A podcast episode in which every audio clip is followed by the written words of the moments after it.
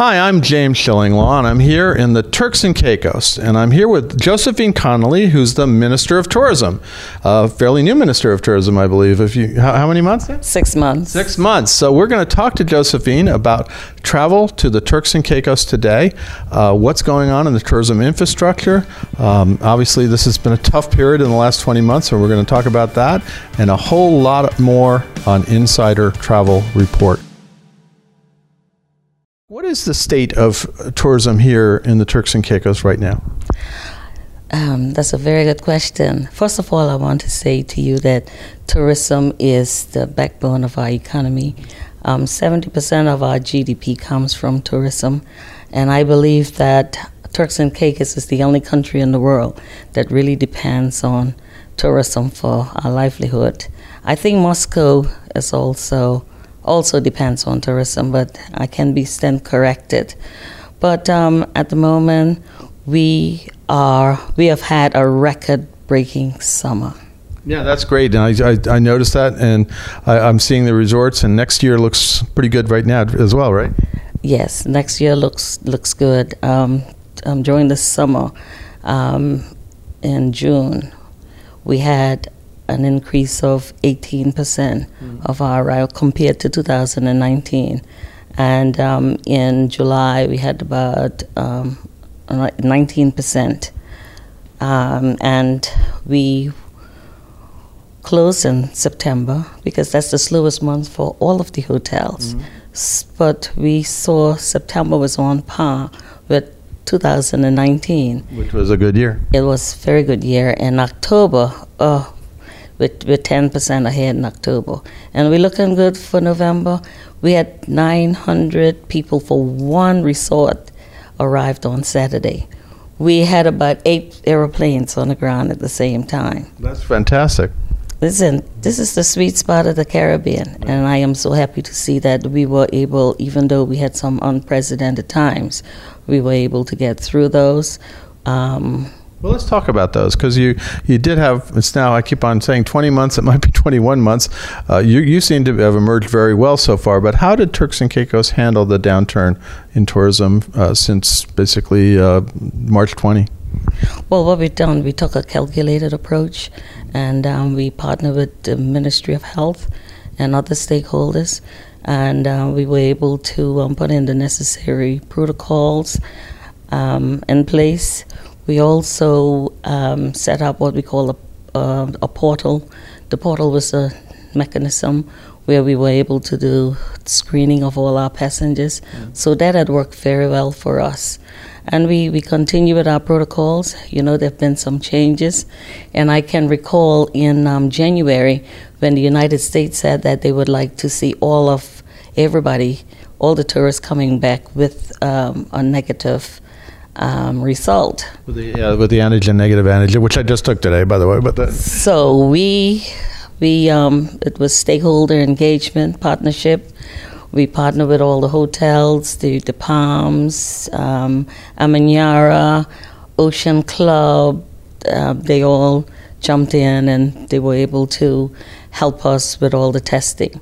So you know we didn't have the capacity to no, do all of, of that. course not. Now, what does it take for an American traveler to come into Turks and Caicos today? What do they have to have?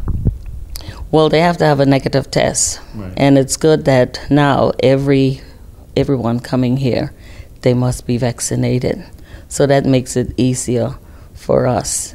And then you also have to fill out the health form Yeah. online, right? Yes. And, and have all that stuff ready, right? Yeah, you have to fill out the health form. But uh, what I'm working on at the moment, I'm hoping that I can make it easier for all, with all these forms. We can morph the the um, portal along with another uh, mechanism that we're looking at, so that you know you can just fill in all your forms and not worry about that when you get off the That plane. would be great. That would be great. You do have a lot of forms, but I'm here, so I guess I, I guess we filled them out correctly. It, it's a lot of forms, but I want you to know that you're coming to a safe place. And that is the positive is that you know you've gone through. Everyone is vaccinated. Everybody has uh, uh, uh, vaccination uh, cards. Uh, everybody has the test, and and you've all filled out the health form. So uh, I think we we feel very safe. Yes, um, that's what we want. We want our tourists to feel safe because we depend on the tourists to come here, and we want them to have the best experience when they leave here.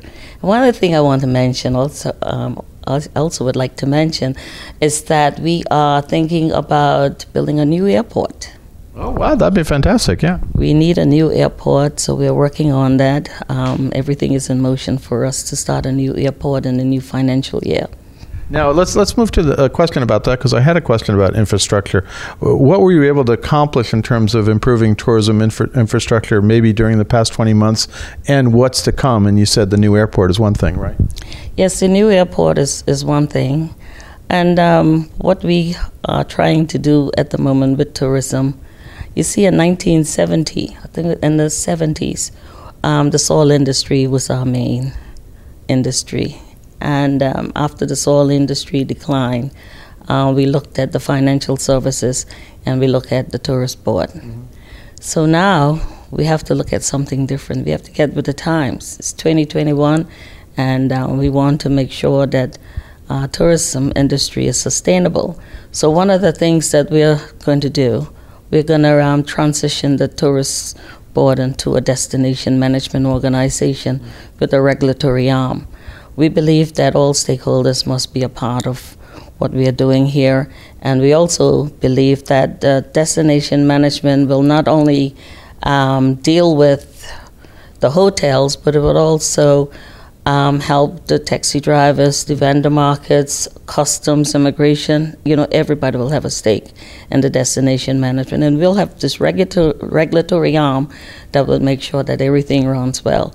So, in a new financial year again, we hope to um, set up the destination management, and at the moment, we are advertising for a consultant to come and help us for a smooth transition. No, that would be great. And of course, one of the topics, and we didn't talk about this before, is, is everybody's talking about now is sustainable tourism. And I know you, you might have participated recently with the Glasgow conference. I think uh, what I heard is that Turks and Caicos was there. Uh, what is Turks and Caicos doing on the sus- sustainability front uh, to make this? Because obviously, you know, these these destinations are disappearing maybe in the next 40, 50, 60 years if, if we don't do something, right? Yes, well, we are low-lying islands, and we are susceptible to high tides and and also um, hurricanes. And um, attending the COP26 was a great experience for me. And um, one of the things one, one, one of the things I learned is that climate change is real. So we, we are back here, and f- the first thing I have done with my team, um, we were a part of a Blue Belt um, seminar last week. We had all our partners from the U- from the UK came down, and we had a the Blue Belt um, program. The Blue Belt program helped us to manage what we have, Okay. and we have about 36 sites that we manage. So that program was um, helpful. And what I'm going to do next week, I am going to conduct some seminars and educate our people what climate change is all about. And you know, during the um, conference, the small countries like us were saying, "So you big countries, you need to help us," because that was part of the the Paris Agreement. So we, we we had a great conference, and um, I met with a lot of um, um, partners from the OT, from the overseas territories, like myself, and we had a good conversation. We met with so many people asking for help and asking them to come down and help us. So we have a lot of programs set up at the moment, and um, along with me was my director from um, DCR. Um, she was with me, and um, she helps me with the environment. Right. So we have all these programs in place to um, to um, to carry out um, in the next few weeks. Yeah, no, and it is so important. I mean, I think hopefully the Glasgow conference illustrated how important sustainability is, and especially to people to tourism, uh, where you, where you're so dependent on it. Now, one of the things I did want to talk about for 2022, what are kind of the marketing programs and the the, the campaigns you're going to roll out, if you or, may have already some in place, to, uh, to, although it sounds like you already have doing pretty good business right now, so I don't know if you're going to be able to get more, but what are you going to how are you going to try to get more Americans to come uh, to Turks and Caicos? Well, promotion, promotion, promotion. And um, as I said, with the destination management, um, we will be working together, all of our stakeholders, to help us promote this place. And, um, and for our next budget, for our next budget, we supposed to move in new premises because we have to have a place to um, accommodate mm-hmm. our people when they come here, and we're going to change the face of the tourist board. Mm-hmm. So, um, the destination management consultant, he is to help us drive this. Mm-hmm. So, I'm looking forward to um, meeting him or her in the next two months. Okay. Um, I think we're going to start um, to to look at all of the proposals. We received six proposals so far for this job, and hopefully we'll get going in the new year. That would be great, and I, I, know that you know you are having a good year so so far, and next year it'll be hopefully even better. But um, any other strategies and policies you want to talk about uh, in your role as minister going forward? We have a tourism strategy, and we also have a KPMG report, um, 2015, that we're being guided by. It's a very good pro- report, and I encourage you to read it. Okay. Now, what would you tell? We go out to about 95,000, as I was saying, travel advisors in the U.S. What would you tell them about selling Turks and Caicos today? Turks and Caicos is a beautiful place, uh, beautiful people. Um, we have, um, I want them to come and enjoy our, cult- our rich culture. We have four islands that I would like for them to visit, and each of them have their own unique um, history you have North Caicos. We have a lot of um, um, North Caicos is like um, the luscious, very lush in vegetation. Okay. Um, that's where our farmers are, and um, we have a seven thousand feet wall in Grand Turk, the best diving that you can find. Mm-hmm. Um, we have the cruise center in Grand Turk. We have cruise tourism in Grand Turk that's going to start in December, so they can come by cruise boat. Um, I'll also encourage them to um, visit our caves in Middle Caicos. South Caicos, we have our um, the spiny lobster.